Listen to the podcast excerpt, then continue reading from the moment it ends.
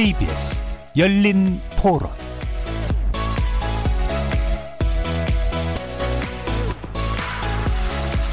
안녕하십니까. KBS 열린 토론 정준희입니다. 20대 국회에서 그렇게 이제 싸워가면서까지 시간이 많이 지체되는 선거제 개편을 했음에도 불구하고 거대 양당이 어, 위성정당을 만듦으로 인해서 상대적으로 정의당, 민생당, 녹색당 이런 소수 정당들이 많이 의석을 차지하지 못해서 아쉽습니다. 아, 거대 양당의 아집이다, 아집. 처음에 안 만든다 그랬다 만들었잖아요. 그건 안 되는 얘기고 소수 정당을 좀 정치 참여하게끔 만들어주는 게 정상이고 소수 정당이라도 그러한 소신껏 발언을 하는 그런 분들이 좀 많이 나와서 정치 쪽에 많은 예, 여파를 좀 던져줬으면 좋겠습니다. 소수 정당은 좀 다양한 분야의 사람들의 의견을 제시할 수 있는 역할? 이번에 공천 안 되신 분들이 소수 정당으로 이제 자리를 옮김을 하시거나 뭐 무소속으로 변경을 해서 어쨌든 이렇게 하시는데 당의 인지도에 도움이 될 수는 있겠지만 뚜렷한 어떤 방향을 갖고 있는 어떤 소수 정당들이 과연 있는가 장기적으로 봤을 때 색깔들이 좀 있어야 되지 않는가 거리에서 만나본 시민들의 목소리 어떻게 들으셨습니까? 오늘 토론 주제는 21대 국회 소수 진보 정당의 길을 묻다입니다. 지난 4.15 총선은 이른바 사표를 줄이고 가능한 한 민심에 비례하게 의석수가 나오도록 하자는 취지로 준연동형 비례대표제를 적용했던 첫 선거였습니다. 당연히 소수 정당의 의회 진출에 대한 기대감도 높아졌죠. 그 결과 40여 개 소수 정당이 출사표를 던졌지만 이들이 받아든 성적표는 적어도 당사자들에겐 그리 만족스럽지 못했습니다. 여섯 석을 얻은 정의당은 자력으로 국회 교섭단체가 되는 꿈을 접어야 했고, 지난 2016년 총선 돌풍의 주역이었던 국민의당은 단 세석을 얻는데 그쳤습니다. 큰 관심 속에 출범했던 열린민주당 역시 여론조사에서의 높은 지지율에 비해 낮은 득표율을 기록하면서 3명의 의원을 배출하는데 만족해야 했고요. 민생당은 단 한 석의 의석도 얻지 못한 채 당의 졸림마저 위태로운 상황에 처하고 말았습니다. 비례형 위성정당이라는 변수가 이들에겐 장애가 된 게 분명한데 단지 그 탓만 하기엔 또 갈 길이 너무 멉니다. 그래서 오늘 KBS 열린 토론에서는 이들 소수 정당이 왜 유권자들의 마음을 충분히 얻지는 못했는지 21대 국회에서 제 목소리를 내기 위해 어떤 노력을 기울여야 할지 집중 토론해 보겠습니다. KBS 열린 토론은 여러분들이 주인공입니다. 문자로 참여하실 분은 9730으로 의견 남겨주십시오. 단문은 50원, 장문은 100원에 정보 용료가 붙습니다. KBS 모바일 콩, 트위터 계정 KBS 오픈, 그리고 유튜브를 통해서도 무료로 참여하실 수 있습니다. 시민 논객 여러분의 뜨거운 참여 기다리겠습니다. KBS 열린 토론 지금부터 출발합니다. 살아 있습니다. 토론이 살아 있습니다. 살아있는 토론, KBS 열린 토론. 토론은 라디오가 진짜입니다. 진짜 토론, KBS 열린 토론. 오늘 함께 해주실 세 분의 논객 소개하겠습니다. 먼저 정의당의 김종철 전 선대위 대변인 나오셨습니다. 네, 안녕하십니까. 자, 그리고 국민의당 조직강화 전략위원장 맡고 계시는데요. 구형모 최고위원 함께 하셨습니다. 네, 안녕하십니까. 그리고 열린민주당의 김성회 대변인 자리하셨습니다. 네, 안녕하세요. 예. 자, 이렇게 세 분의 어, 저희가 소수 정당이라고 부르기는 좀 그렇습니다만 소수는 맞긴 하니까요. 네. 예, 이렇게 어, 세 분을 모시고 어, 지난 총선 평가 나눠보고 어떻게 21대 국회에 대비해야 될지 어, 의견들도 들어보는 시간 갖도록 하겠습니다. 먼저 4.15 총선 결과에 대한 뭐 다들 실망스러우셨겠지만 평가부터 간단히 먼저 듣고요. 어, 구체적인 원인이라든가 이런 진단들은 좀 더 뒤에서 얘기해 보도록 하겠습니다. 먼저 정의당 김종철 대변인 6석 얻었습니다. 어, 진보정당에게 있어서 굉장히 큰 갈림길이 된 순간이긴 한데 어떻게 평가하시나요? 어, 그 위성정당 논란이 좀 있었지만은 예. 그 2016년 총선에 정의당 얻은 득표가 이제 7.2%였습니다. 7.2%. 근데 이번에는 이제 그 기, 그거 기준으로 놓고 보면 좀 높은 숫자인 9.6% 정도를 예. 받았는데 음. 애초에 이제 연동형 비례대표제가 통과됐기 때문에 더 많은 의석을 얻을 수 있었다는 기대감이라든가 예. 또 그동안 이제 4년이라는 시간이 지났기 때문에 지역구에서도 어느 정도 성과가 있지 않았을까 생각을 했으나 지역구 성과가 좀 저조했고 예. 그래서 전반적으로 비례대표 득표율은 높아졌지만 아, 이 소기의 성과를 거두지 못했다. 음. 그래서 좀 저희로서는 어느 정도는 실패한 선거라고 좀 평가를 하는데 예. 예 다만 이제 그 아직 그 그도 이렇게 10% 가까운 많은 분들이 지지해줬다는 게 예. 있기 때문에 아, 위성정당 논란에도 불구하고 어, 좀 더 이렇게 우리가 자강을 더 하면은 음. 어, 좀더 나은 성과를 앞으로 거둘 수 있지 않을까 그러면서 이제 좀 자, 자강 노력을 더 노력 예. 하려고 생각 중입니다. 예. 어, 일단은 어쨌든 기반 그 표심의 기반은 충분히 있다라고 이제 보시는 건데 지난번보다는 조금 더 늘어난 수치긴 하고요. 네, 네. 예. 근데 그 제가 뭐 이게 직구준 질문인지 모르겠습니다만 그 9% 정도에 이르는 그 표가 온전히 정의당의 표다 이렇게 생각을 하시나요? 아 그렇지 않습니다. 네. 그렇지는 않고요. 예. 그러니까 제가 볼 때는 유권자들은 어느 한 정당을 뭐 100% 나머지는 빵 프로 예. 이런 건 아닌 그렇죠. 것 같습니다. 음. 뭐 어떤 정당을 뭐 90% 지지하시고 음. 하는 분도 있고 어느 정당을 한 7, 7 정도는 지지하지만 3 정도는 그렇죠. 좀 비판적으로 보시는 예. 분들도 있고 그래서 이제 정당 지역구는 A당 하지만 비례대표는 이 정당이 좀 잘 됐으면 좋겠다라고 음. 하는 그런 분들도 섞여 있는 것 같고요. 그래서 저희는 그 9% 이상 나온 그 지지율이 온전히 정의당의 것만이라고 생각하지는 않으나 예. 그래도 기대를 갖고 있는 분들이다라고 예. 음. 생각하기 때문에 이분들을 토대로 해서 앞으로 또 어떤 정치를 원하시는지 그리고 음. 그 외에 저희를 찍지는 않았습니다만 좀 상당히 따끔하지만 애정어린 비판을 가해 주신 분들에게도 예. 어떤 게 더 필요하다고 생각하시는지를 좀 계속 물어보는 게 맞다고 생각합니다. 알겠습니다. 자, 그럼 국민당, 국민의당 구영모 최고위원께 여쭐 텐데 지금 이제 사실상 이제 비례 후보만 내셨죠. 네. 어, 뭐, 지난번 16, 그니까 그, 지난번 총선하고 이제 비교해 달지는 모르겠습니다만, 20대 총선에서 국민의당이 확실히 이제 돌풍이 불었던 건 사실인데, 지금은 이제 확, 확 이제 쪼그라든 이제 그런 상태란 말이에요. 네. 핵심적인 평가, 어떤, 어디서 하시나요? 아, 저는 일단 기본적으로 21대 총선에서 뭐 국민의당의 어떤 열풍 뭐 식었다, 뭐 돌풍 식었다 그렇게 예. 말씀을 하시니 저는 그렇지 않다고 봅니다. 않다. 예. 음. 일단은 위성 정당이 없었으면 음. 아마 이제 열석이 넘었을 거다. 지금 어떤 연동형 비례제를 어, 변형되지 않은 예. 원래 최초의 그런 연동형 비례제 했으면은 열석이 넘었을 거다라는 평가가 있습니다. 예. 그리고 이제 비례 정당만 하다 보니 뭐 유세에도 많이 지원이 되고 유세 차도 못 하고 사수박도 예. 하지 못한 상황에서 그 긴 투표 용지에 그 기호 10번을 이제 선택한 유권자가 예. 이제 거의 200만 명 가까이 됩니다. 이것도 쉬운 일이 아니거든요. 물론. 예. 그러니까, 그러니까 그런 상황에서 어쨌든 또 코로나 국면에서 안철수 대표가 이제 전 국민이 이제 그 사진 한 장이 있지 않습니까? 코로나 예. 현장 동산병원에서 그 사진 한 장과 그다음에 어, 마라톤으로서 국토 대종주를 했다는 거를 국민들이 모르는 국민이 없을 겁니다. 예. 그러니까 그렇게 따져봤을 때 이번에 어떤 뭐뭐 뭐 선거 결과로 따졌을 때는 그렇게 뭐 소수 정당일 수 있겠는데 어, 많은 국민들이 그거를 다 인식을 하고 앞으로도 예. 잠재력이 좀 더 많이 있을 거다라고 그렇게 평가를 합니다. 음. 예. 그러면 지난 총선하고 제가 자꾸 비교를 해서 죄송하긴 한데 네. 그러니까 굉장히 그래도 좀 더 위성 정당만 없었으면 좀 더 많은 의석이 얻어졌을 거다라고 예. 하는 건 뭐 여기 계신 분들은 다 동의를 하실 텐데 이게 이제 단지 의석수가 줄어든 문제뿐만 아니라 지지의 어떤 세, 지지의 강도 이게 이제 줄어든 건 맞는 것 같거든요. 어떻게 보세요? 지지 강도 측면에서는 어 우리 당이 만들어진 지 이제 두 달밖에 예. 안 됐다는 게 좀좀 그좀 치명적이다라고 저는 보거든요. 음. 그러니까 이게 어떻게 보면 국민들 입장에서는 어, 국민의당이 이제 첫 시작하는 마라톤을 비교하자면 이제 출발했다고 보거든요. 예. 이 마라톤의 여정이 앞으로 계속해서 이제 어, 국민의당이 시작을 했기 때문에 어, 1년, 2년 계속 이제 진행을 할 텐데 거기에 있어서 어, 지지하는 분들이 계속 늘어날 거다 저는 그렇게 좀 판단을 합니다. 예. 예. 뭐 지지 주, 줄었다는 건 수치적으로는 그런 인정을 하는 예, 예. 바입니다. 출발이 예. 늦었기 때문에 예. 사실은 어떻게 그 많은 것들을 다 끌어내지는 못했다. 그렇습니다. 예. 예. 자, 그럼 열린민주당. 음, 사실 굉장히 좀 센세이션을 불러 일으켰잖아요. 많은 분들이 기대하셨고, 실제로 저도 개인적으로는 좀 더, 더 이거보다는 더 많은 의석 얻으리라고 예측한 적도 있었는데, 어, 지금 3번까지 분이 안 되셨습니다. 네네. 네. 어떻게 평가하시나요? 저희가 글라이더 같았던 거죠. 예. 처음에 시작할 때는 국민들이 직접 공천을 하고 공천의 순번을 먹이고 예. 이런 모든 과정에 정당의 입김이 전혀 개입되지 않은 상태에서 날것 그대로 일이 이루어졌고 그렇게 모인 후보들이 직접 공약을 토론하고 만드는 과정, 그렇게 선정하는 과정들에서 국민들이 열광했을 때가 저희가 지지율이 제일 높았던 네. 때였고요. 네.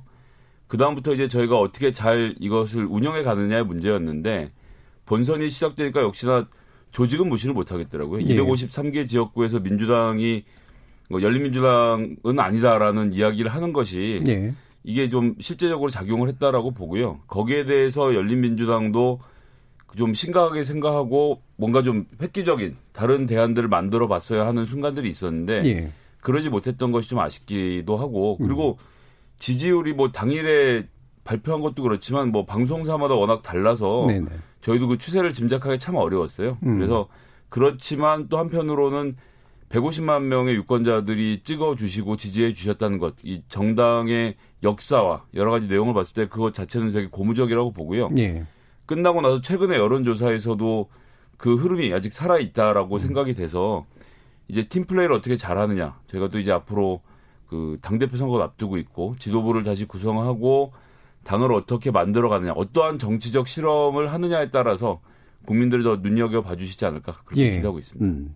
지금 아직도 이제 기대라고 하는 건 여전히 좀 남아 있는 상태는 분명한 것 같은데 아까 이제 표현해 주신 것 중에 이제 민주당의 조직 그다음에 민주당과의 관계 설정 문제가 사실은 키가 됐다라는 그런 느낌이 들어요. 네네. 왜냐하면 민주당에서 민주당을 지지하고자 하는 분들이 이제 열민주당을 대안으로 생각해서 지지하는 세들이 있었기 때문인데 그리고 애초에 이제 얘기했던 것처럼 약간 더 중도 쪽이나 아니면 좀 더 센 진보 쪽까지 양쪽으로 다 포괄하는 어떤 동원력 이런 것들은 안 발생했다 이렇게 봐야 될까요? 실제로 하는 과정에 그러니까 예를 들면 이제 주진영 후보가 대표적으로 네. 경제통으로서 중간 지역을 전 충분히 공략할 수 있는 사람이라고 봤는데 음. 언론에서의 포장, 음. 소위 말하는 이제 조국 지지 정당 아니냐라는 예. 그 레토릭을 제가 빠져나오지 못했어요. 음. 예. 근데 실제로 돌이켜 보시면 열린민주당이 선거 기간 내내 조국이라는 이름을 입에 올린 적도 없고 예. 거기서 옹호하는 발언을 한 적도 한 번도 없거든요. 음. 근데 이제 언론들이 쳐놓은 프레임을 제가 깨고 나가지 못했던 것이 음. 그렇기 때문에 저는 여전히 거꾸로 얘기하면 앞으로의 활동을 통해서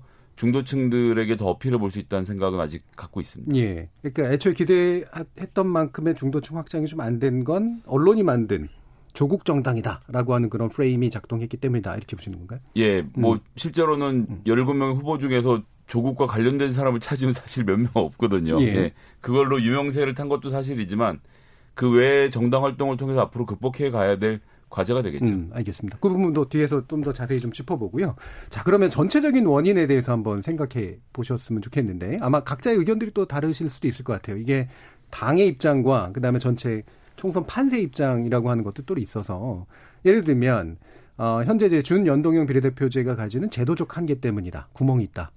두 번째, 뭐 미래한국당이 등장했는데 그걸 용인했던 선관위의 잘못이다. 뭐 세 번째, 각 당의 어쨌든 전략의 부재다. 뭐 이런 식으로 이제 얘기될 수 있을 거란 말이에요. 예. 이게 뭐 한 개만 찍을 수는 없겠지만 어떤 것이 가장 주된 원인이고 그다음에 약간 부수적인 원인이었나라고 하는 의견들 한번 여쭤볼게요. 먼저 김성희 대표님.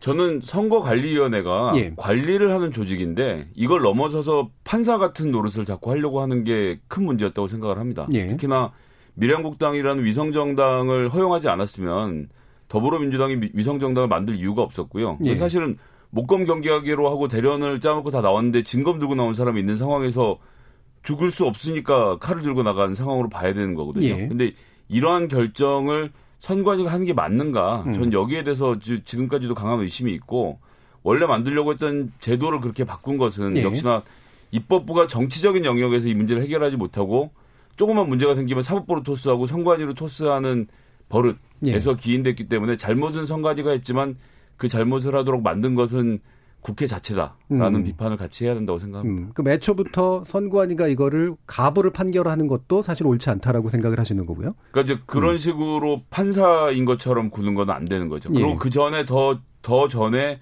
정치권이 이런 문제에 대해서는 정치적으로 합의를 하고 매듭을 풀었어야 했는데 예. 그렇게 못했던 것이고 예.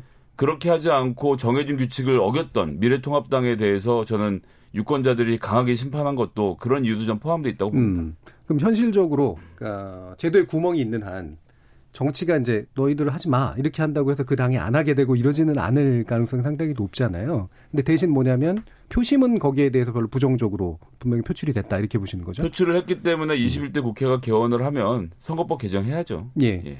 음, 선거법 개정 필요하다. 예, 그 얘기도 좀 더 뒤에 보고요. 예. 어, 구영모 최고위원.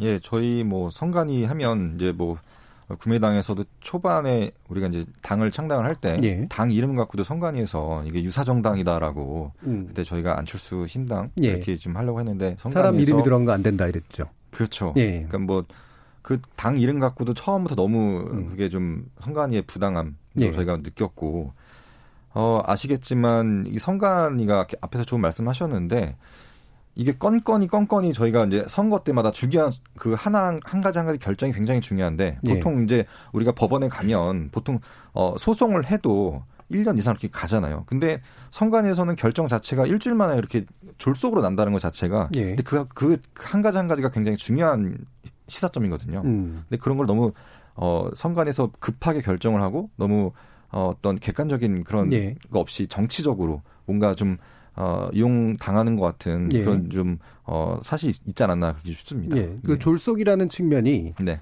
어, 질적인 측면도 있고 시간적인 측면도 있잖아요. 예, 시간적으로는 빨리 결정 내릴 수밖에 없었던 건 있는 것 같은데 그럼 질적인 측면에서 그렇다는 말씀이죠? 예, 질적인 측면에서 예, 충분히 음. 그럴 수 있다. 음. 그러니까 어, 어느 거는 맞고 어느 건 맞지 않다는 것 자체가 예. 그 어떻게 보면 논리 싸움이긴 한데 음. 그게 과연 어, 모든 국민들이 뭐 다 납득할 만한 거라고 했을 때 저는 그렇게 생각하지 않거든요. 예. 예, 예. 알겠습니다. 김종철 대변인 어떻게 보세요? 저희는 이제 이 작년에 선거법 개정을 하면서 예. 이 비례 위성 정당 그러니까 이제 제대로 된 그 정당이 아니라 이상하게 비례를 내는 정당을 막는 조항이 다 들어가 있거든요. 예. 예를 들면은 비례대표를 어떻게 선출해야 그렇죠. 된다. 예. 뭐 그리고 그 선출 방법을 그 미리 선관위에 등록해야 된다 이런 음. 걸다 넣어놨어요. 네. 왜냐하면 그 연동형 비례대표제에서는 그 비례대표가 굉장히 중요한 역할을 하기 때문에 그런 제도를 다 넣어놨는데 근데 미래한국당이 그걸 이제 미래통합당이 그걸 깨고서 이제 나왔을 때 어, 물론 그걸 예측하지 못한 측면 그 렇게 할 하겠다라고 하는 얘기는 들었지만 저렇게 하면 큰일 날 텐데 설마 저걸 할까 했는데 설마 했죠. 예, 예. 그런데 음. 이제 나온 걸 예측하지 못한 것은 좀 음. 잘못은 있, 있습니다만은 더불어민주당에도 조금 유감인 것은 뭐냐면 만약에 더불어민주당이 그렇게 하지 않겠다라고 했으면은 예.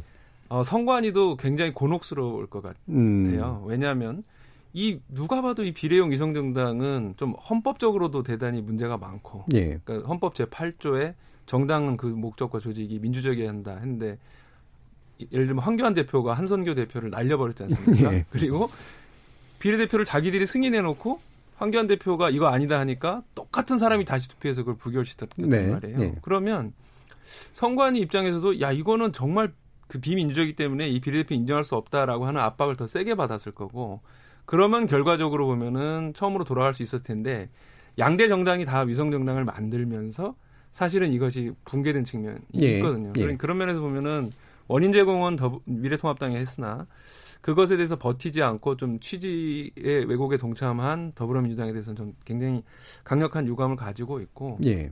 아 물론 그렇다고 하더라도 이것이 이제 총선 평가에 아주 그냥 결정적인 요소냐라고 예. 하는 거는 또 그렇지 않죠. 49%는 그런 요소가 있고 51%는 저희 정의당을 비롯해서 각 예. 당에 자각 노력이나 그동안의 음. 자구 노력이 얼마나 있었느냐, 혁신 노력이 이런 걸 중심으로 일단 판단해야 될 것 같습니다. 예. 그럼 그 부분에서 이제 이, 이거를 한번 짚어볼까요? 그러니까 이제 미래통합당이 미래한국당을 만드는 건 전형적인 위성정당 방식이었던 건 맞고 적으로 이제 더불어민주당이 비판의 여지는 있으나 더불어시민당의 플랫폼 정당에 참여하는 형식을 취한 건 형식적으로는 일단 좀 차별성이 있잖아요. 약간 차별성이 있습니다. 예. 그 부분에서 물론 뭐 50보 100보다 이런 식의 평가도 할 수 있지만 많은 분들이 이제 아 정의당이 왜 그 안에 안 들어갔을까라고 하는 그런 질문을 던지신단 말이에요. 아, 그거는 아주 단순한데 예.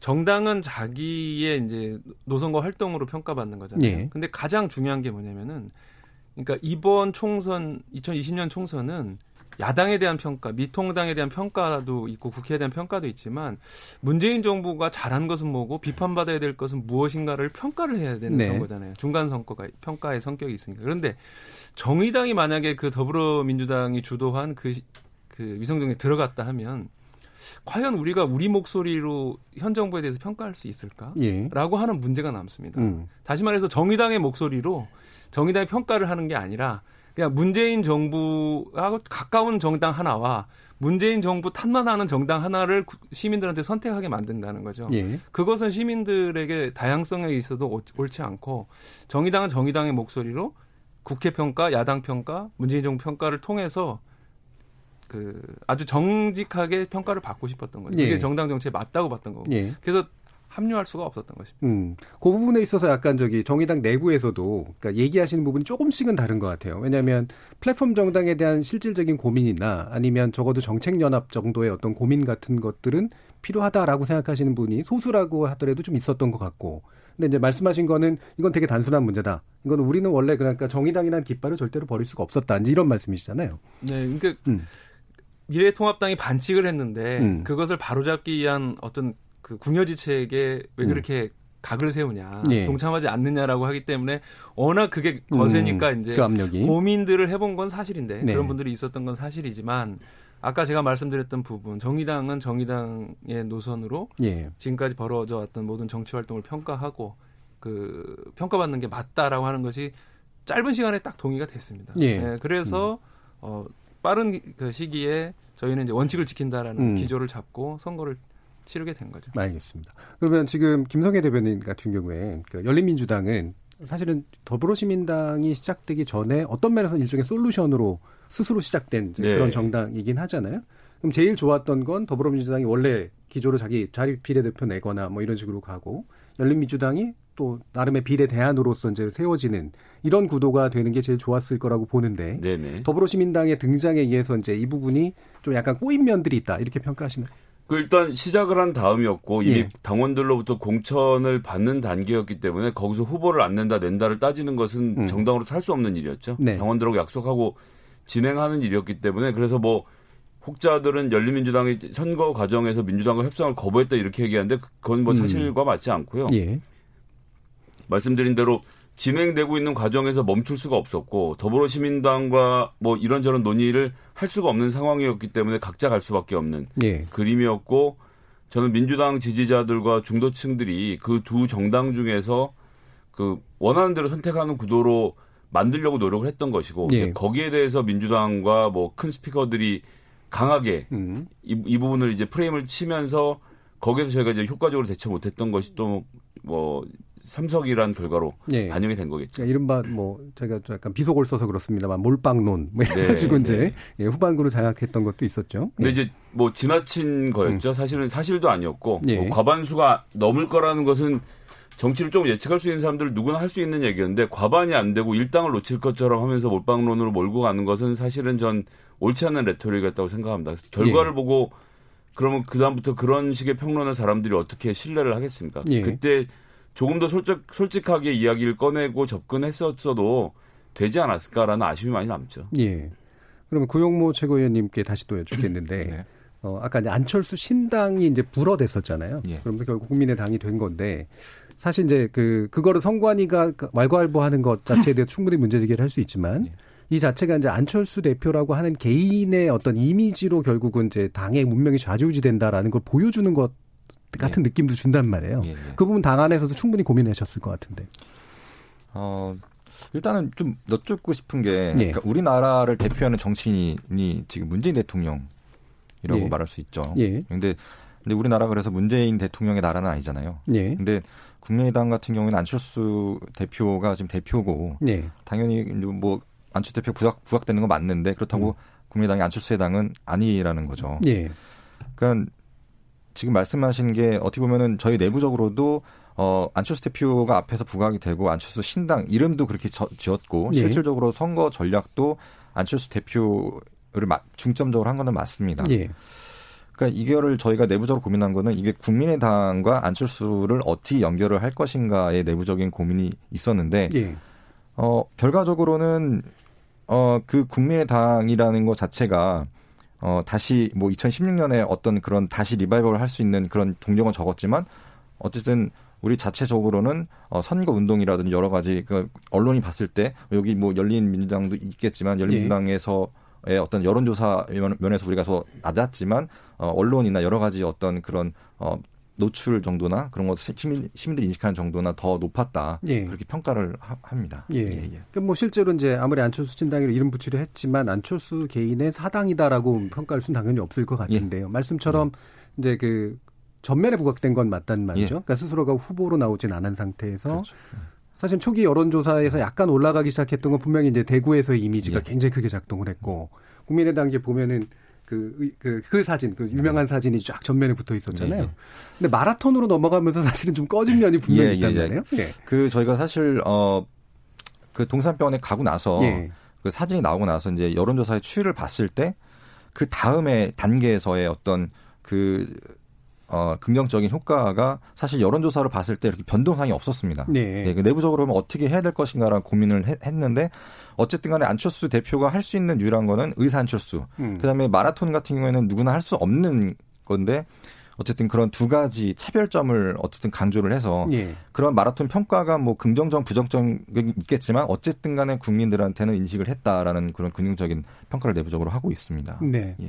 자, 그럼 정의당 그러니까 지금 당장은 아마 이제 각 정당의 어떤 상황들을 좀 들어야 되기 때문에 제가 돌아가면서 이제 하겠지만 좀 이제 넘어가시면 이제 의견들을 서로 주고받으시면서 해도 상관이 없는데요. 어, 정의당 보면서 이제 약간 개인적으로도 아쉬웠고 아마 이런 평가들도 많이 나오는데 어, 이른바 이제 새로운 인물들을 이렇게 밀어 올리는 건 상당히 좋은 일이지만 사실은 이제 뭔가 연속성을 발휘해낼 수 있고 정치력을 발휘할 수 있는 중진들을 키우는 데 있어서는 좀 인색하지 않았냐. 앞으로 잘 대비가 안 된 거 아니냐라고 하는 그런 평가도 있단 말이죠. 이 부분 당에서는 어떻게 생각하시나요?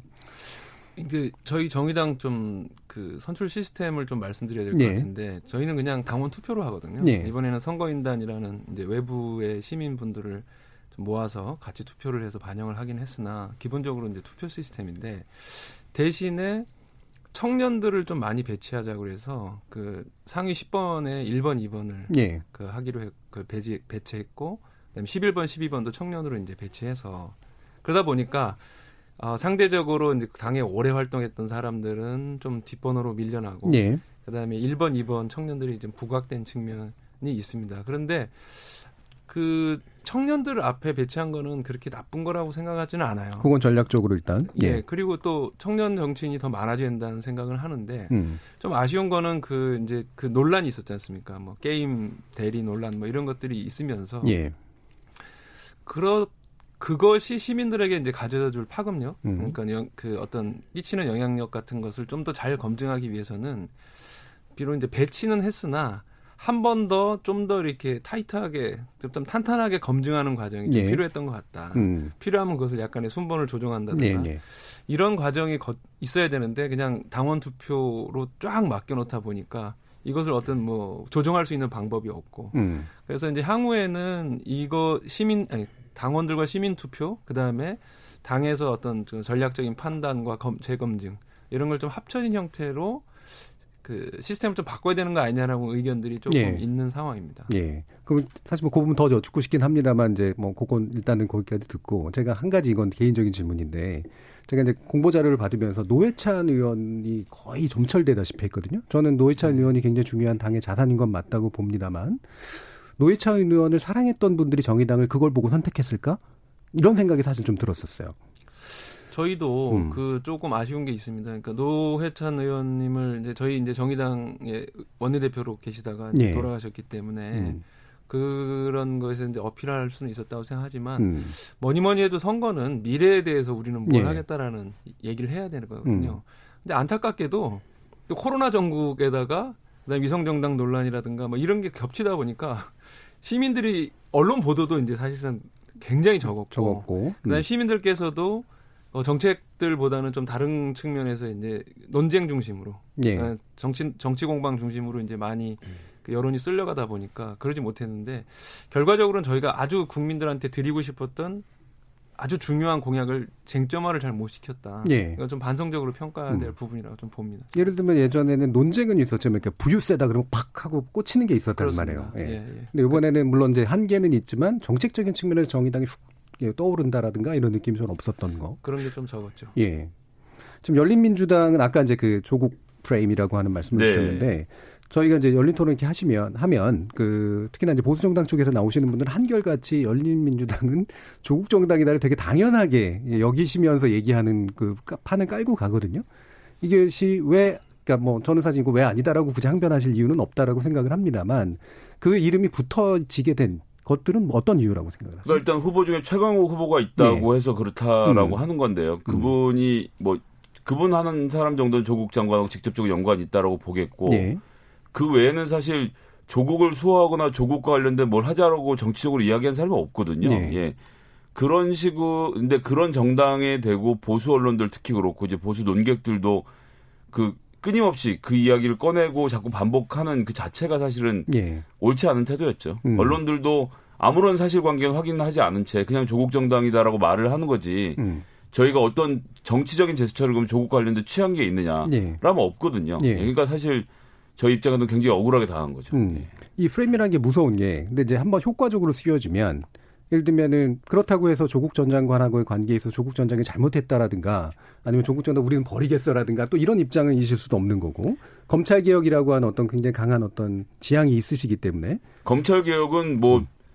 그 열린민주당이 강한 지향을 갖고 있는 게 아니고요. 예. 국민적으로 예. 여론조사를 해봐도 꼭 필요한 부분을 언론개혁과 검찰개혁을 이야기하고 있거든요. 그렇죠. 특히나 이제 받으셨고. 예, 그렇죠. 민주진보 네. 진영에 대해서 물어보면 음. 1, 2순위를 다투는 것이 바로 언론과 검찰개혁 이야기예요. 예. 그리고 열린민주당은 전당원 공천 시스템으로 존재하는 정당인 만큼 당원들의 눈치를 엄청 볼 수밖에 없고 음. 당원들이 그걸 원해요. 예. 그래서 사실 뭐 하나 예를 들면 이번에 공약 저희가 낸 것 중에서 당원들에게 전체 당원에게 투표를 했는데 그때 압도적으로 30%를 받아서 1등한 것이 그 악의적 허위 보도에 대한 징벌적 손해배상제를 그렇죠.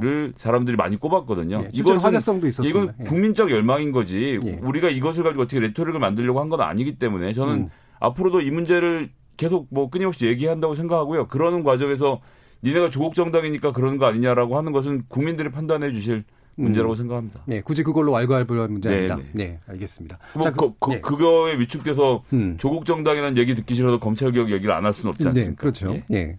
자, 그러면 이제 같이 좀 얘기해 주셔야 될 부분인데, 자, 이 준연동형 비례대표제, 뭐 보완이 필요한 건 맞아 보이는데 실패라는 평가에 대해서는 동의하시나요? 근데 어떻습니까, 김재수 대표님?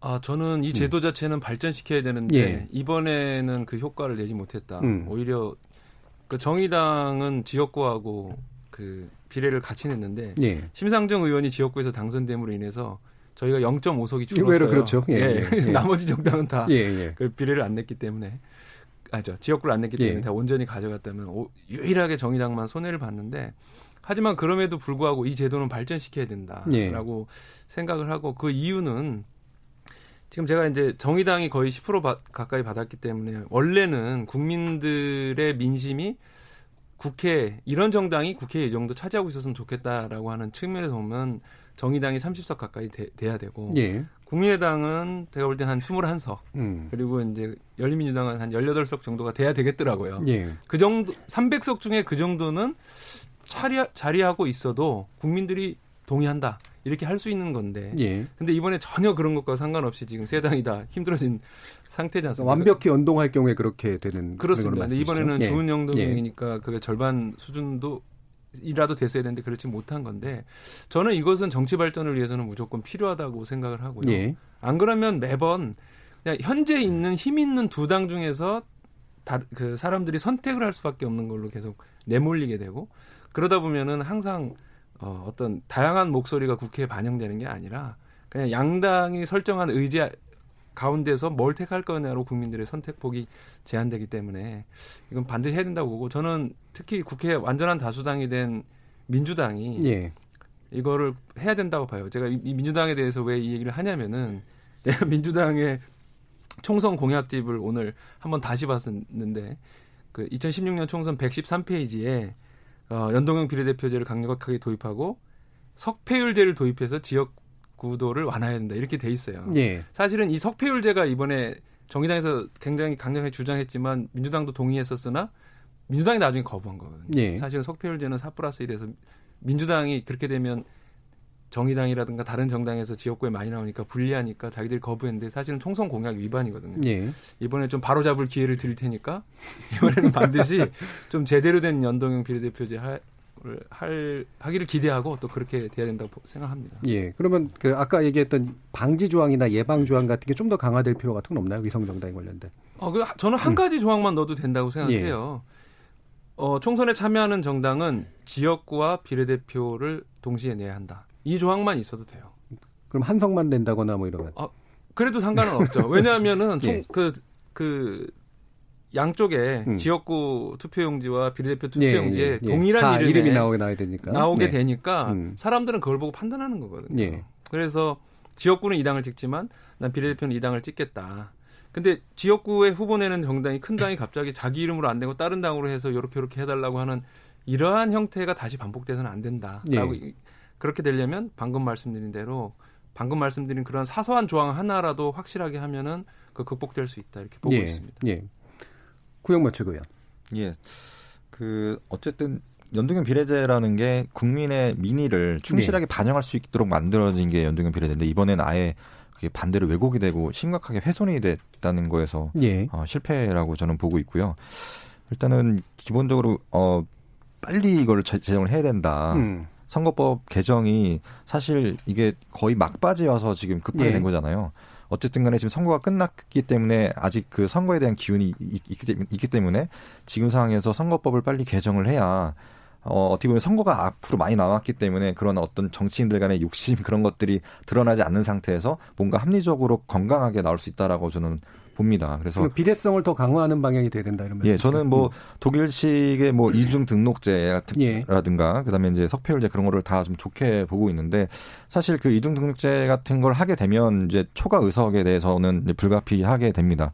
근데 어, 저 같은 경우에는 그 저도 지금 지방 의원을 하고 있기 때문에 예. 지방 의원을 하면서 느끼는 거는 상임위가 너무 이제 어, 한 의원당 너무 많은 상임위를 아, 많은 부서를 이제 접하다 보니까 어떤 디테일이나 그런 게 떨어집니다. 그래서 국회의원 수가 더 많이 늘어나고 상임위를 더 세분화하게 되고 세비를 더 줄이게 되면 어, 좀 더 건강한 국회, 국민을 위한 국회가 될수 네. 있다라고 좀 보기 때문에 하여튼 연동형 비례제는 어, 빠른 시일 내에 개정을 음. 해야 되고 그렇게 이제 국민의 민의가 완벽하게 반영될 수 있도록 그 예. 틈이 예. 없도록 만들어야 된다 저는 그렇게 보고 있습니다. 이분 김성애 대변인도 비슷한 생각이신가요? 음. 어, 여기서 저는 이제 참여하신 두 분에 대한 그러니까 두 분이나 두 정당에 대한 비판을 일단 먼저 좀 예. 하고 시작해야 될것 예. 같은데 그러니까 국민의당의 안철수 대표가 200석으로 줄여야 된다라고 주장을 하면서 전 정치 혐오를 불러일으켰던 그 지점 예. 그리고 민주노동당 뭐 옛날 얘기는 한다고 2004년에 국회의원의 특, 특권 리스트에서 200개를 적시를 해서 200가지 음. 특권이 있는 이 국회를 뭐 이렇게 저렇게 해야 된다, 개혁해야 된다라고 이야기를 하시, 하시면서 그러니까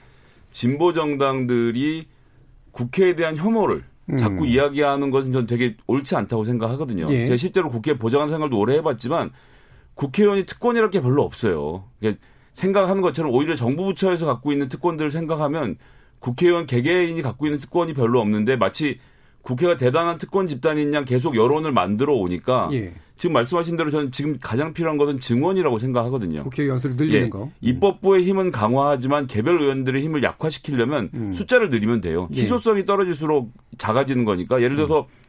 비례 250에 지역구 250에도 500명으로 늘리자라고 하면 제일 좋겠는데 예.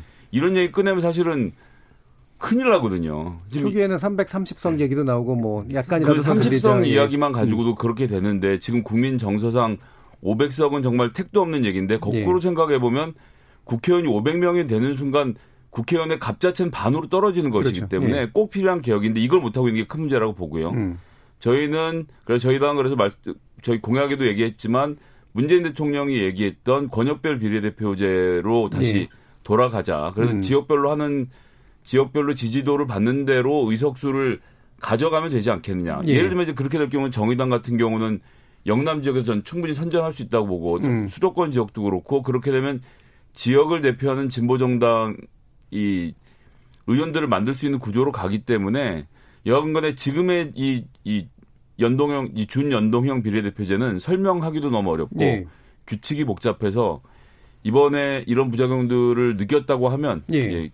모든 구성원들이 함께 모여서 미래통합당을 포함해서 음. 이 문제에 대해서는 저도 대선 전에 음. 먼저 좀 논의를 해서 한번 마무리를 짓고 대선 치르고 그다음에 총선엔 새로운 규칙으로 선거를 했으면 좋겠다고 예. 생각합니다. 기본적인 방향성에서 이제 비례성을 제대로 강화하는 건 필요하다는 측면에 대해서는 동의 다들 하시는데 비례성을 제대로 강화하려면 근데 제일 필요한 그렇죠. 것이 의석수 예. 증원이라 예. 그래서 의석수를 그게 없이는 그게 없이는 안 되는 거예요. 지금 지역구를 어떻게 150석으로 줄입니까? 그렇게 그렇죠. 또안 되지 않습니까? 그러니까 근본 문제는 이제 의석수를 늘리고 그래서 실질적으로 각 의원들이 가지고 있는 뭐 개별의 특권이 아닌 값을 낮추는 그래서 그게 실질적으로 특권을 낮추는 효과를 갖는 거. 그럼요. 그렇게 예. 되면 보좌관 숫자도 줄일 수 있고 예. 할수 있죠. 뭐 이게 예. 이제 사실 근본 문제인데 그 부분에 있어서 이제 비판으로 시작을 하셨잖아요. 그래서 아마 양당의 또 입장을 들어봐야 될 것 같은데 실제로 이제 안철수 대표 같은 경우에 그런 얘기를 했단 말이에요. 무슨 이제 뭐 사람 수를 늘리냐, 어, 200으로 줄여야 된다. 이 부분은 어떻게 그럼 보세요? 어, 입장이 바뀐 건가요? 아니면 입장이 바뀌었다기보다는 어떻게 보면은 제가 지방 의원으로서 필요한 부분을 말씀을 드린 거거든요. 예. 예. 하여튼 그러한 국회의원 수가 이제 지금 연동형 비례제가 이번에 이제 어 어떤 부작용이 있, 는데 예. 어쨌든 그거를 갖다가 다시 개선을 하려면 그런 부분에서는 불가피한 게 맞거든요. 예. 예. 그러니까 안철수 대표 설득해야겠네요, 그러면. 국민의당 당, 국민의당 당론으로 만드시죠. 그러니까. 네네네. 예. 김성철 대표님. 아, 아까 이제 김성애 대변인께서 예. 이제 민주노동당 시절에 특권 너무 많이, 저도 그 동의하는데. 예. 근데 사실은 꽤 있었어요. 그때 제가 민주노동당 대변인을 한 게 2004년인데 그때 들어와 보니까 막 의원들만 타는 엘리베이터도 있었고 음. 막 그런 문제들이 있었던 건 사실인데 뭐 그 수가 지금 굉장히 많이 줄어가지고 네. 지금 특권이 많이 줄은 건 사실입니다. 예.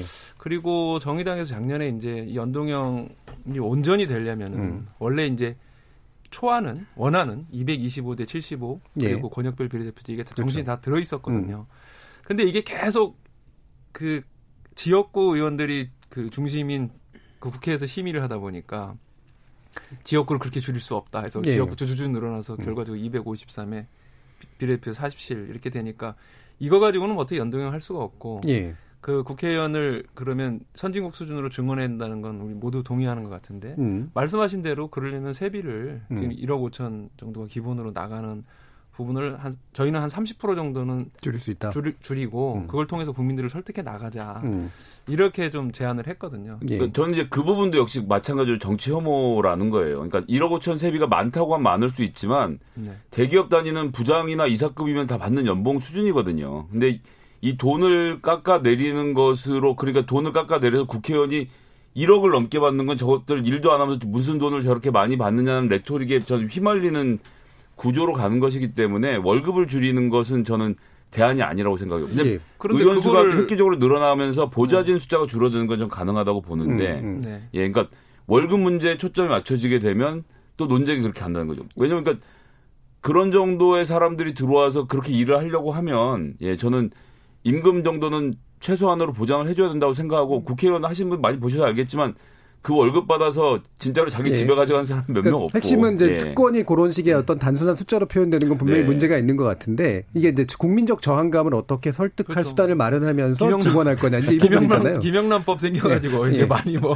경조사 그, 그 월급을 국회의원들이 정하잖아요. 지방의원들은 국, 예, 의원들이 안, 정하, 안 정하거든요. 음. 근데 그렇죠. 국회의원들이 정하는 것 자체도 그 문제라고 보거든요. 음. 네. 그래서 저희가 셀프 방지 3법이라고 그래가지고 낸 게 있는데 그 중에 하나가 국회의원의 세비를 그러면 객관적인 그 근거를 가진 그 통계와 그걸 정하는 외부 심사위원회에서 예. 결정하도록 하자 이런 걸 좀 대출했어요. 근데 예. 만약에 우리가 전, 전, 정치 개혁에 있어서 연동형이 필요하고 그러려면 국회의석을 선진국 수준으로 늘리는 게 중요하다면 저는 일정하게 국회의원 세비 문제에 대해서도 그 어떤 개선안을 내는 게 네. 타당하다 네. 이렇게 생각합니다. 실제로 그 국회의원 수를 증원하는 것이 국민들이 우려하는 국회의원의 특권을 줄이는데 외로 도움이 된다. 그리고 예. 민심에 제대로 된 반영에 도움이 된다라고 하는 것들을 설득할 수 있는 그런 구조의 마련. 그런데 예. 김성애 대변인 말씀하신 대로 정치 혐오를 불러일으키는 방식으로 하는 거는 그렇죠. 저도 예. 그건 맞지 않다고는 예. 생각합니다. 저는 그 부분도 사실은 지난 국회에서의 문제점들이 분명히 있었다라고 저도 판단을 하는데요. 그런 식의 어떤 내용들을 가지고 어떻게 연동형 비례대표제의 비례성, 대표성을 강화해 나갈 것인가 이 부분에 대한 새로운 논의가 또 어, 필요한 것 같습니다. 또 여기까지 논의하는 동안 많은 분들이 문자 메시지 보내주신 것 같은데 한번 들어보고 가겠습니다. 정희진 문자 캐스터. 네, 지금까지 청취자 여러분이 보내주신 문자들 소개합니다. 먼저 콩 아이디 1967님. 이번 총선에서 나타난 소수 정당의 미흡한 결과는 진보와 보수 양당의 첨예한 대결의 결과입니다. 양당의 욕심 때문에 비례대표법이 무력화되고 유권자들도 소수 정당을 찍을 여유 없이 지지하는 당으로 몰려갔습니다. 콩 아이디 0441님. 언론이나 보수 진영에서 국민의당 안철수 대표에게 보수 이미지를 지나치게 투영하는 바람에 기존의 지지 세력들이 많이 빠져나간 것 같습니다. 콩 아이디 7860님. 애청자로 드리는 말씀입니다. 소수 정당이 국민의 선택을 받지 못한 이유는 여러 가지겠지만 언론의 책임, 특히 메이저 방송인 KBS의 책임도 크다고 봅니다. 두 거대 양당만 집중 취재, 방송한 탓에 여론을 잘못 이끈 책임은 피할 수 없어요. 양당이 아닌 중도층 국민이 사실 가장 많습니다. 유튜브 청취자 한걸음 덧님. 정의당, 청년을 비례대표 앞순위로 배치한 것은 좋은 시도라고 보입니다. 하지만 검증을 잘했어야죠. 아쉬운 부분이에요. 유튜브 청취자 579님. 조국은 검찰 개혁을 위해서 헌신을 다한 분입니다. 조국 정당이면 어때요? 깨끗한 분 지지하는 정당인데요. 라고 보내주셨네요. 네, KBS 열린 토론. 이 시간은 영상으로도 생중계하고 있습니다. 유튜브에 들어가셔서 KBS 일라디오 또는 KBS 열린 토론을 검색하시면 지금 바로 토론하는 모습 보실 수 있습니다. 방송을 듣고 계신 여러분이 시민 농객입니다. 계속해서 청취자 여러분들의 날카로운 시선과 의견 보내주세요. 지금까지 문자캐스터 정의진이었습니다.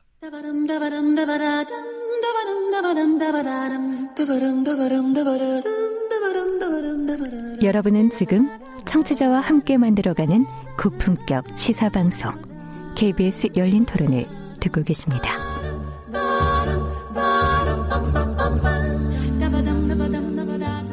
KBS 열린 토론 오늘은 21대 국회 소수 진보 정당에 기름 붓다라는 주제로 열린민주당 김성애 대변인, 국민의당 구영모 최고위원, 정의당 김종철 전 선대위 대변인 이렇게 세 분과 함께 하고 있습니다.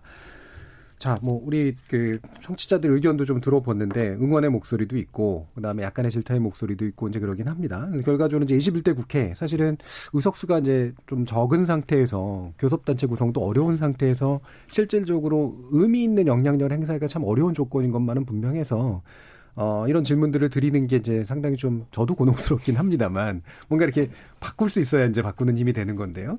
그래서 최대한 어떤 것들을 할 수 있을까를 고민해야 되는데 한 가지 제일 먼저 이제 저는 떠오르는 게 이거예요. 그러니까 결국 위성정당 문제가 이제 꼼수를 시작해서 결국은 이제 뭐 전체를 지배하는 거로 이제 끝났고 아쉽게도 근데 또 하나의 꼼수가 이제 준비되고 있는 것. 그래서 현재 미래한국당이 이제 어, 본당으로 복귀하지 않고 국회 교섭단체를 만들어서 실질적으로 교섭단체 두 개를 가져가는 어, 이런 식의 어떤 움직임들이 저는 상당히 현실화될 가능성이 높다라고 보는데 그렇게도 많이 예상하는 것 같거든요. 이게 또 현실 정치다라고 하는 이름하에 어떻게 보세요? 말도 안 되는 거죠. 그, 예. 그 또한 그 되도 않는 얘기를 하는 것 같고요. 그렇게 되면 더 몰락할 거라고 보이는데 예. 사실은 이제 교섭단체라는 게 국회에서 가지고 있는 힘이 굉장히 막강합니다. 그럼요. 예. 어, 19석하고 20석은 하늘과 땅 차이인데. 예. 근데 180석 가까운 이제 180석의 여당은 교섭단체를 하나를 이제 두겠다는 건데 음. 103석이 둘로 이렇게 살짝 나눠 가지고 예. 그걸 두 개로 하겠다 하면 어떤 국민들이 그걸 이해를 할 것이며 그다음에 어, 젠가 이해찬 대표가 그 얘기를 했던데요. 만약에 미통당이 꼼수를 부려서 또 비례 예. 그 위장 교섭 단체를 음. 하겠다고 하면은 특단의 조치를 하겠다고 했는데 예. 저는 물론 그게 이제 똑같이 위성 교섭 단체를 안 했으면 좋겠지만은 예. 잘못되면 그렇게도 갈 수 있다고 봅니다. 음. 하지만 180 정도 가지고 있으면은 사실은 국회에서 미, 그 미래통합당이 해달라고 하는 걸 거의 하나도 안 들어주면서 다 할수 예. 있는 거거든요. 음. 만약에 그 미래통합당이 미래한국당을 남겨놓고 위장 교섭 단체를 두게 되면은 예.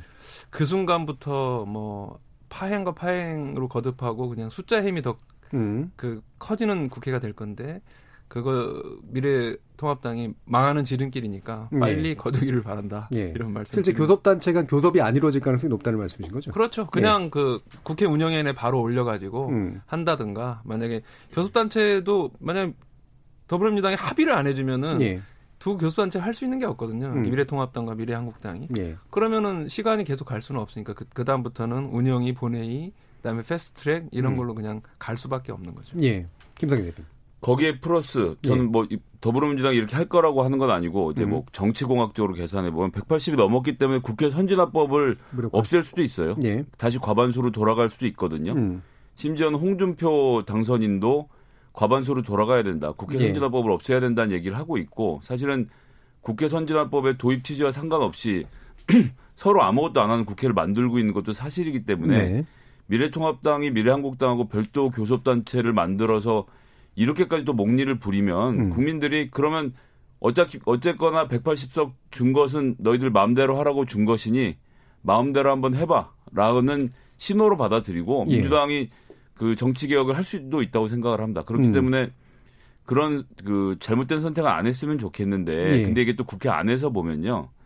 백석이 작지 않거든요. 예, 어마어마한 숫자인 음. 겁니다. 이 백석을 가지고도 4년 동안 여러 가지 재미있고 의미 있는 일들을 할 수가 있어요. 음. 그러면 밖에서 뭐라고 하던 4년 동안은 두 개의 교섭단체를 만들어서 본인들의 왕국에서 그냥 노는 것도 나쁘지 않은 선택이라고 저는 미래한국당과 미래통합당이 착각할 수 있다고 봅니다. 대선까지 어떻게 하고 뭐 일단 이, 이 4년은 우리가 즐기면 되는데라고 생각을 하면 저는 교섭단체를 구성할 수도 있다고 생각하고 예, 뭐 망하진 않겠지만 어쨌거나 그런 식으로 해서 그냥 목리를 부리면서 음. 21대도 허송세월할 가능성을 예. 예 염두에 둬야 된다라고 음, 그러니까 재미있고 의미 있는 건 이제 그 당의 입장에서 그렇다는 말씀이죠. 그렇죠. 그 당의 입장에서 예. 당선인 본인들 입장에서 예. 그런 겁니다. 물론. 예. 예. 구영모 최고위원. 예. 뭐 정당 자체 출발이 뭐 국민을 위한 정당이 아니라 어쨌든 밥그릇 싸움으로 인해서 만들어낸 기형적인 정당이기 예. 때문에 뭐 교섭 단체를 꾸리려고 하겠죠. 여태까지 음. 어떤 그 상황을 봤을 때. 왜냐면, 어, 저는 뭐 어떤 이런 중앙 정치 최고위원 자체도 지금 제가 처음이라서 예. 이런 쫙 일련의 과정들을 보니까 어떤 정치적인 그런 정치인들의 욕심이 예. 정말 어 그게 달았다라고 좀 평가를 하고 싶고 예. 당연히 저는 국회 교섭단체가 만들어지는 거는 안 좋긴 하지만 분명히 만들어질 겁니다. 국민들은 음. 또 비난을 할 거고 예. 또 그렇게 또 심판을 받는 거고요. 예. 어쨌든 간에 저는 결론적으로는 지금 미통당이라든지 이 지금 미래한국당이라든지 해체 수준의 혁신이 필요하다라고 음. 저는 봅니다. 그래야지만 이후에 어떤 야권의 이제 어 다가오는 대선이라든지 그런 거에 어떤 주도적으로 할 수 있지 이런 상황에서는 뭐 아무리 이야기를 하고 뭐 뭐 비난을 해도 예, 뭐 방법이 예. 없다라고 저는 좀 그렇게 말씀드리고 지금 미래한국당의 독자적 교섭단체를 꾸리는 방법이 여러 가지 시나리오가 있는데 네네. 그 미래통합에서 꺼주기 또는 무소속 네. 영입하기 음. 그 다음에 국민의당과 연대하기잖아요. 예, 예, 그렇죠. 그러면 그 네. 당의 그 국민의당 입장은 그 가능성은 배제하는 건가요? 예, 계속해서 음. 말씀드리지만 이제 국민의당 입장에서는 어쨌든 간에 국민을 위한 뭔가 뭐 정책적으로나 예. 그 국민을 위한 이익, 이익이 위해서 정치적인 그런 어떤 어, 공학적인 것들을 타입할 수 있겠지만 예. 어쨌든 간에 본인들의 이익을 위해서 만든 음. 거고 본인들의 이익에서 연대를 하는 거고 본인들의 이익을 이익을 위해서 하는 거기 때문에 그건 절대 옳지 않다라고 저는 보고 있습니다. 예. 그러니까 네. 정책적 연대라든가 연합 가능성 자체를 배제하는 건 아니지만 그쵸. 그게 국민을 이렇게, 위해서라면은 음. 뭐든지라도 해 오히려 안 하는 게더 예. 그런 좀 옳지 않다라고 저는 보고 있거든요. 음. 예. 알겠습니다. 전뭐이 부분은 그래서 세 분의 의견은 강하게 예, 부정적 그러니까 뭐할 수는 있겠지만 강하게 부정적인 어떤 후과가 돌아올 것이다라고 보는데 아까 이제 김성애 대변인 같은 게 아예 그럼 열린 그 지금 더불어민주당이 법 자체를 바꿔버릴 수 있다. 그리고 그런 예, 가능성에 대해서 얘기를 한 거지 지금 뭐 그런 논의를 하고 있다는 말씀은 물론 이제 아니라는 실제 더불어민주당 은 예. 아니시니까요. 예, 예, 예, 예, 알겠습니다. 자 그러면 구체적으로 요 한두 개만 더 짚어볼 텐데요. 어, 지금 이제 그 정의당의 미래 어떤 부분으로 나가야 될까? 이게 사실은 교섭단체까지 생각하고서 굉장히 지금 밀고 왔기 때문에 되게 허탈할 것 같은데, 네. 예. 어떤 부분이 그럼 정의당에 있어서 일종의 회생 포인트라고 생각하시나요? 저희가 이제 이전에 20대 국회에서는 가장 많이 받았던 그 비판 중에 하나가 예. 당신들하고 민주당하고 차이가 뭐야 뭐 이런 음. 게 많았거든요. 근데 정의당이 민주당하고 노선 차이로 인해서 이렇게 비판을 한 부분, 그러니까 문재인 정부나 민주당에 대해서 이건 잘못하는 것이다라고 비판한 부분이 없었던 게 아닙니다. 예. 예를 들면 그 52시간 노동제를 만약에 노동시간 단축으로 해서 그 민주당 총선 공약이기도 했거든요. 그걸로 11.8만 개의 일자리를 만들겠다 이런 것도 있어요. 그래서 예. 우리는 그거를 하기로 했으면은 계획대로 좀 어려움이 있더라도 가져가야 된다. 음. 조일제 도입하는 것처럼 그렇게 그 해, 싸웠는데 이게 잘 부각이 안 됐어요. 예. 그 이번에 인터넷 뱅크 그 K뱅크. KT 음. 예, K뱅크에 대해서 저희 음. KT 특혜라고 보는데 이거에 대해서 되게 싸웠지만 약간 부각이 좀 덜 되는 것처럼 예. 오히려 이제 문재인 정부의 어떤 장관 인사라든가 음. 이런 게 워낙 부각되니까 거기에 대해서 좀 어, 예, 힘 예. 실어준 거 아니냐 이런 게 부각됐지만 여하튼 국민들에게 우리 정의당이 왜그 야당도 있지만 또 여당하고도 또 다른 진보 야당으로서 뭔가 역할을 하고 있냐를 이번 국회에서는 확실하게 좀 보여줄 수 있다고 생각합니다. 네. 왜냐하면 지금 뭐 미래통합당이 발목을 잡아서 그 더불어민주당이 개혁을 하고 싶어도 못하는 상황이 아니게 돼버렸잖아요. 예. 이제는 마음을 먹으면 어느 정도 상당히 관철이 가능한 그런 시스템이 됐다고 보고 그렇다면 정의당은 협력할 건 협력하지만 예. 이걸로는 안 된다. 뭐 저희가 이번에 코로나 19에 가장 먼저 전 국민 재난 기본소득 100만 원씩 빨리 지급해서 음. 경제를 회생시켜야 돼 이런 거 얘기한 것처럼 저희가 할 수 있는 얘기는 더 과감하게 함으로써 음. 좀 21대 국회를 더 생산적으로 만들 수 있다. 이렇게 좀 생각을 합니다. 네, 그러니까 이게 아마 자칫하면 오해될 수도 있는데 매번 그 이제는 뭐 어차피 뭐 갈 때까지 간 거 사사건건 각을 세우겠어 이렇게 또 오해하시는 아, 분들도 아, 그런 있어요. 건 아닙니다. 예, 저희 예. 굉장히 신중한 사람들입니다. 예, 예. 그래서 이제 발금처럼 이제 그 말씀이시잖아요. 그러니까 기존의 국회 안에서는 여당이 정의당의 도움을 필요로 했고 정의당과 함께해야 됐기 때문에 선택적으로 연합하기도 하고 약간 대립하기도 한 측면들이 있었는데 네. 지금 여당이 마음만 먹으면 자기 계획을 밀고 나갈 수 있으니까 굳이 어떤 면에서 도움을 필요하지 않기 때문에 그래서 네. 또 정의당의 목소리가 더 차별화될 수 있다 이런 말씀이시잖아요. 그렇죠. 여섯 석이지만 음. 그 목소리는 국민들에게 만약 그게 옳게 예. 그 긍정적으로 다가가면 60석의 목소리까지 낼 수도 있다고 보는 거죠. 음. 어떻게 하면 그렇게 낼 수 있을까요? 아, 저는 정의당도 예. 좀더 과감해져야 된다고 생각을 예. 해요. 저는 특히 이번에 코로나19 사태를 보면서 음. 시민들의 의식이 저는 향후 10년, 10수년의 장기적인 한국 사회 변화가 예.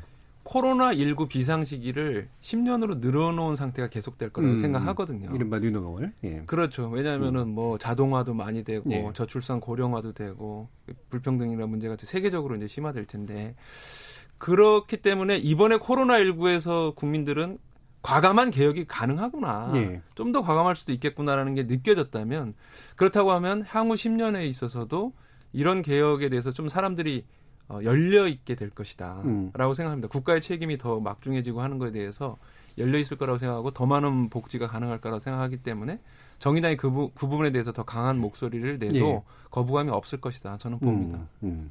그럼 열린민주당은 어떤 노선이 지금 그 물론 이제 그 당원들의 의지로 계속 이제 걸고 밀고 갈 거야라고 이제 아까 말씀을 주셨는데 그것도 이제 대략적인 어떤 방향성 같은 것들이 있잖아요. 지금 총선에서 내걸으셨던 것도 있고 일단은 이제 더불어민주당이나 더불어 시민당과의 어떤 관계성 문제를 염두에 두시면서 가시나요? 아니면 그거하고는 전혀 무관한가요?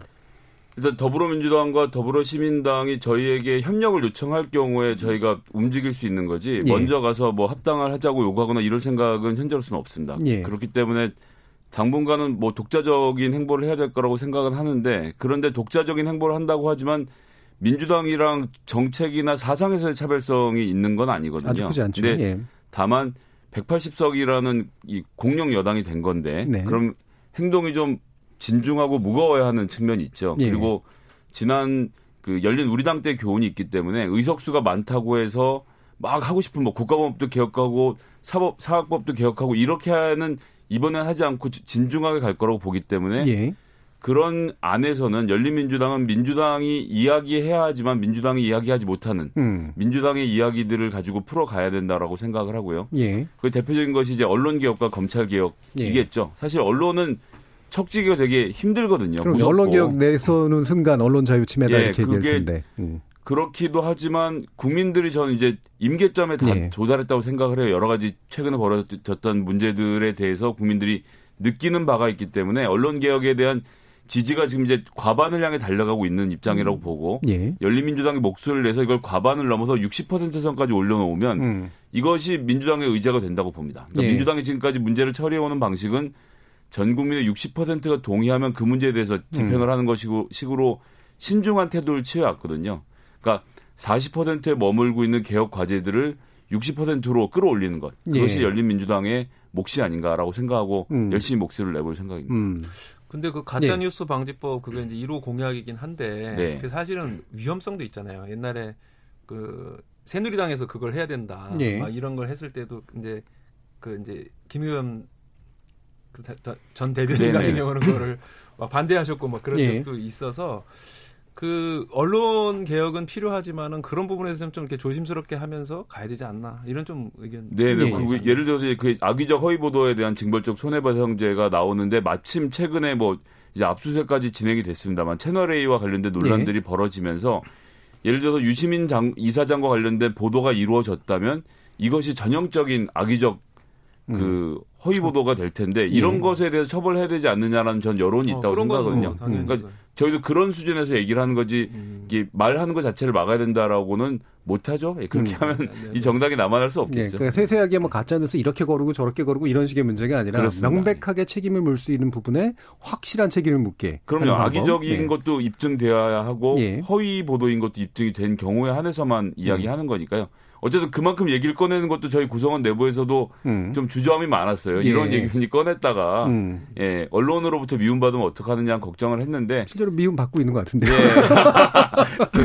아이고, 예. 국민만 믿고 가야죠. 뭐. 예. 예. 그러니까 그 부분에서 이제 더 강한 목소리를 내줌으로써 네네. 실제로 굼뜰 수밖에 없는 거대 여당을 좀 더 견인하고 어, 이끌고 간다 이런 말씀이시죠. 검찰 개혁에서도 마찬가지고요. 예, 네. 그렇고요. 예, 그러니까 이게 사실 후폭풍을 두려워할 수 있는 그런 몸조심하는 그런 여당이긴 한데 그 부분을 민주당이 아, 열린민주당이 제대로 좀 쳐주겠다. 선도해서 나가겠다 이런 거죠. 예, 알겠습니다. 그러면 이제 지금 고영모 최고위원께는 결국은 네. 어, 국민의당은 네. 이번 대선까지의 어떤 행보가 결국 상당히 이후의 행보에 예. 굉장히 큰 의미가 있을 것 같단 말이에요. 결국은 이제 안철수 대표가 어떤 위치를 가지게 되느냐라는 문제일 것 같은데 어떤 당내 논의들 하고 계시나요? 그러니까 안철수 대표가 제가 이번에 사실 마라톤을 같이 뛰었거든요. 아 그러셨나요? 예. 제가 어, 예, 같이 여수부터 같이 뛰었는데 예.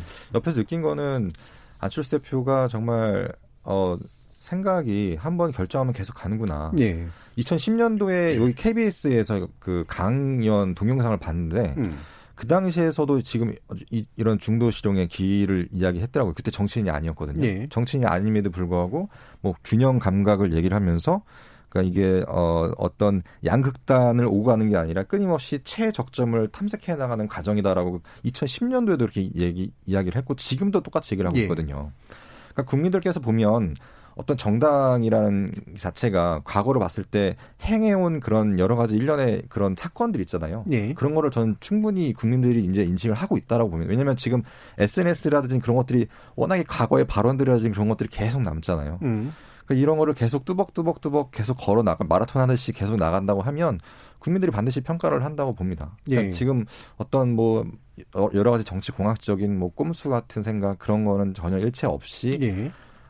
어떻게든 이게 뭐 좀 어, 이상적으로 생각할 수 있겠지만 국민을 위하는 그런 마음을 계속해서 이야기하고 정책 발표하고 네.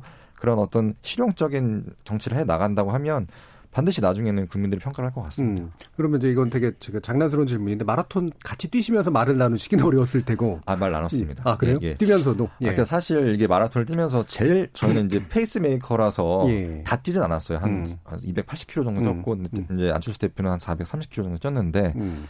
말을 걸 수가 없, 었어요 사실. 제일 음. 힘드니까 그렇죠. 농담을 하기도 그렇고. 근데 본인이 먼저 이게 또 노, 노래도 부르고 음. 분위기 메이커 역할을 해서 예. 아, 굉장히 리더 같다라는 생각을 좀 많이 했습니다. 예. 이제 보면 그런 노력을 하셨는데 예. 사실은 초기 등장 시절부터 해서 지금까지 예. 안철수 효과라고 하는 게 지속적으로 조금씩 떨어지는 모습으로 나타나고 있는 것 같긴 하거든요. 최소한 현, 현재의 모습까지는. 그러다 보니까 이제 아까 정치공약으로 표현, 표현하셨지만 결과는 안철수 대표가 뭔가 이렇게 의미 있는 대선 주자가 되는 방식은 예. 미래통합당의 빈 구석을 치고 들어가는 것뿐이 없지 않겠느냐. 이른바 이제 미래통합당과 합당까지는 아닐지 모르겠지만 실질적으로 보수가 내세우는 어떤 대선 주자가 되는 거 아니겠느냐라는 그런 지적들을 한단 말이에요. 예, 예. 그러니까 그런 것들이 귀국하자마자 이제 음. 그 상황에서도 이야기를 했고 네. 그러니까 항상 그렇게 이야기를 많이 하는데 어쨌든 안철수 대표가 야권의 대선 주자로서 그렇게 많이 평가를 받고 있고 네. 그러니까 그런 것들이 어, 단순히 정치인들의 어떤 이협집산에서 되는 것이 아니라 음. 우리가 계속해서 뚜벅뚜벅 길을 나갔을 때 국민들이 평가를 하고 정치인들이 평가를 해서 우리랑 같이 할 수 있는 그런 여건이 마련되는 거지. 예. 우리가 뭔가 어떤 정치적인 틈을 이용한다고 한다든지 음. 뭔가 그렇게 좀 얄팍한 음. 그런 전략을 짠다는 거는 안철수 대표 성격도 안 맞고 국민의당 성격도 안 맞습니다. 예. 예. 그러니까 결과적으로는 그런 어떤 연합의 형태들을 배제하지 않지만 아까와 마찬가지로 예. 예. 그걸 하기 위해서 뭔가 수를 부리는 방식은 아니어야 한다. 그렇죠. 예. 근데 중도 예. 실용이라고 이제 하는 네. 건전 좋다고 생각하는데 예. 이게 예를 들면 양쪽에 깃발이 떡 꽂아져 있으면은 예, 그러니까요. 그, 음. 꽃, 그 깃발 꽂힌 위치에 따라서 중도 깃발이 어디 꽂혀지는지는 결정이 되는데 이 양깃발의 위치가 변하면 또 중도도 변화하잖아요. 아, 그렇죠. 음. 근데 저는 네. 그렇게 해서는 좀 안 돼. 제가 이런 말씀 드릴 처지는 아니지만 그러니까 자기 깃발을 꽂아놓고 글로 오라 그래야지 그러니까 양깃발이 예를, 예를 들자면 종속 변수가 되는 거잖아요. 예. 배가 왼쪽으로 가라앉고 있어요. 예. 근데 내가 만약에 뭐 좌 진영인데 그럼 단, 단, 당연히 이제 오른쪽으로 가야지 배가 이렇게 균형을 잃을 거 아니에요. 근데 지금 상황에서는 그 중심 자체가 계속 왔다 갔다 하기 때문에 그거의 역할을 한다는 거죠. 근데 지금은 배가 가라는 거를 그냥 계속 보고 있다는 게 지금 문제점이라고 보거든요. 예. 그러니까 그거 그 왼쪽이든 오른쪽이든 그냥 가라앉고 있는 건가요? 그렇죠. 예. 근데 그거를 우리가 이제 잡아줬을 때 어, 배는 가라앉지 않고 음. 계속해서 이제 근데 그것도 음. 왼쪽으로 가라앉으면 오른쪽으로 가고 음. 오른쪽으로 가라앉으면 왼쪽으로 가고 이거면 네. 이것은 저는 그것은 국민들의 역할이라고 보지. 음. 정당 리더는 그런 건 좀 아니지 않느냐. 예를 들면 마크롱 같은 사람도 예. 그냥 우리는 이걸 하자. 음. 예. 양쪽이 다 틀렸는데 우리는 이걸 하자 해서 딱 중간에 뭔가 이렇게 깃발을 세웠기 때문에 그게 가능했지. 예. 양쪽이 틀렸기 때문에 내가 중앙에서 뭘 하겠다. 이걸 좀 아니지 않느냐. 예. 예 제가 이런 얘기를 네. 했는 게 맞는가 걱정하시는 걱정스러운 정의당의 걱정이었습니다. 네, 네, 네. 자, 그럼 이제 마무리 발언 들어갈 텐데요. 네. 어, 세 분께서 자, 21대 그 국회 각 정당 어떤 마음으로 대비하겠다라는 의견을 주시는 걸로 1분 정도씩 의견 듣겠습니다. 김정철 대표님. 네, 그 연동형 제도를 도입 주도적으로 도입했지만 이제 뜻하지 않은 뭐 위성정당 논란으로 인해서 소기의 성과는 안 됐습니다. 하지만 정의당을 지지해 주신 분이 약 10% 270만 유권자에서 지지해 네. 주셨거든요. 물론 전폭적 지지도 있고 비판적 지지도 있습니다만은 이게 저희에게는 채찍이나 채찍이면서도 동시에 음. 격려라고 생각하고 더 과감한 개혁을 견인할 수 있는 그런 선명한 진보 야당이 좀 되겠다. 예. 그리고 정부와 여당과 협력과 그리고 경쟁을 하면서 하지만 음. 확실한 그 목소리를 내서 소수의 목소리지만 거대한 성과를 이룰 수 있는 음. 어떤 거대한 소수가 되겠다 이런 예. 포부를 좀 밝히고자 합니다. 예, 언제나 한 걸음 더 앞선 모습들이 뭔지를 보여주겠다. 예, 네. 이런 말씀이셨고요. 구영모 최고위원. 예, 앞에서도 이제 말씀드렸지만 어, 국회가 일하지 않는다는 거는 전 국민이 다 알고 있을 겁니다. 어, 일하는 국회를 만들겠다는 게 저희가 원래 국민의당의 가장 큰 공약이었고, 예. 어, 그러기 위해서 우리 정당이 앞으로 어, 국민을 위한 아, 이름도 국민의당이지 않습니까? 네. 국민의 이익을 위해서 하는 정당이 되기 위해서는 어쨌든 간에 기존의 정치권에서 보여왔던 어떤 그런 어 정파 싸움, 밥그릇 싸움에 있어서 어뭐 계속 목소리를 내고 음. 정책적으로 문제가 있으면 확실하게 목소리를 내는 게 역할이긴 예. 하지만 또 반대로 따졌을 때 그럼 국민당이 새해가 없는데 어떻게 할 것이냐라는 음. 비판도 있겠지만 어, 그러한 지금 야권에서의 미통당이라든지 여러 가지 야권에서의 어떤 분열이라든지 여러 가지 예. 것들이 지금 있기 때문에 그런 것들이 해소가 되고 우리가 음. 정치적으로 뭔가 치고 나간다고 하면 음. 어쨌든 간에 우리가 야권에서 어, 문재인 정부를 견제할 수 있는 그런 국회에서의 어떤 매기 역할을 할 것이다라고 저는 예. 판단을 하고 있습니다. 그러니까 일하는 국회를 만들고 현재 예. 문정부의 문제를 교정할 수 있는 예. 야권의 어떤 선도 예. 역할을 하겠다라는 말씀이셨네요. 김성애 대표님. 예, 저희가 최근에 여론조사 보니까 그 총선 때 얻었던 그 지지도를 그대로 갖고 있는 상태더라고요. 세 예. 명의 당선자밖에 없지만 예. 그런 국민의 지지가 있는 것이고 그 지지의 바탕에는 지금 오늘 사실은 저희가 전당원 투표를 통해서 당원 개정을 하고 있거든요. 당헌 개정. 예. 네. 그리고 이제 5월 11일에 당 대표 선출도 전당원 투표를 통해서 할 것이고 음. 그것을 포함해서 다른 정당들이 지금까지 시도해보지 못했던 정치적 실험을 저희가 계속 많이 준비하고 시도하고 있습니다. 예. 그리고 그러니까 특정 어떤 집단이 모여서 뭔가 의사결정을 하는 것이 아니라 당원들과 함께 교류하고 당원들이 참여하는 가운데 문제를 해결하고 이 대안을 내오는 과정들을 보여주고 있다고 생각하고 전 이러한 정치 실험이 음. 다른 정당에게 reference가 될 거라고 생각하거든요. 예. 그런 일을 위해서 앞으로 어, 열린민주당은 열심히 할 것이고 세 분의 또 전문가들은 의정 활동을 통해서 열린민주당의 이름을 빛내줄 것 기대해 예. 보겠습니다. 예. 스마트하고 기민한 새로운 정당 네. 실험, 네. 정치 실험에 대해서 포부를 밝혀주셨습니다.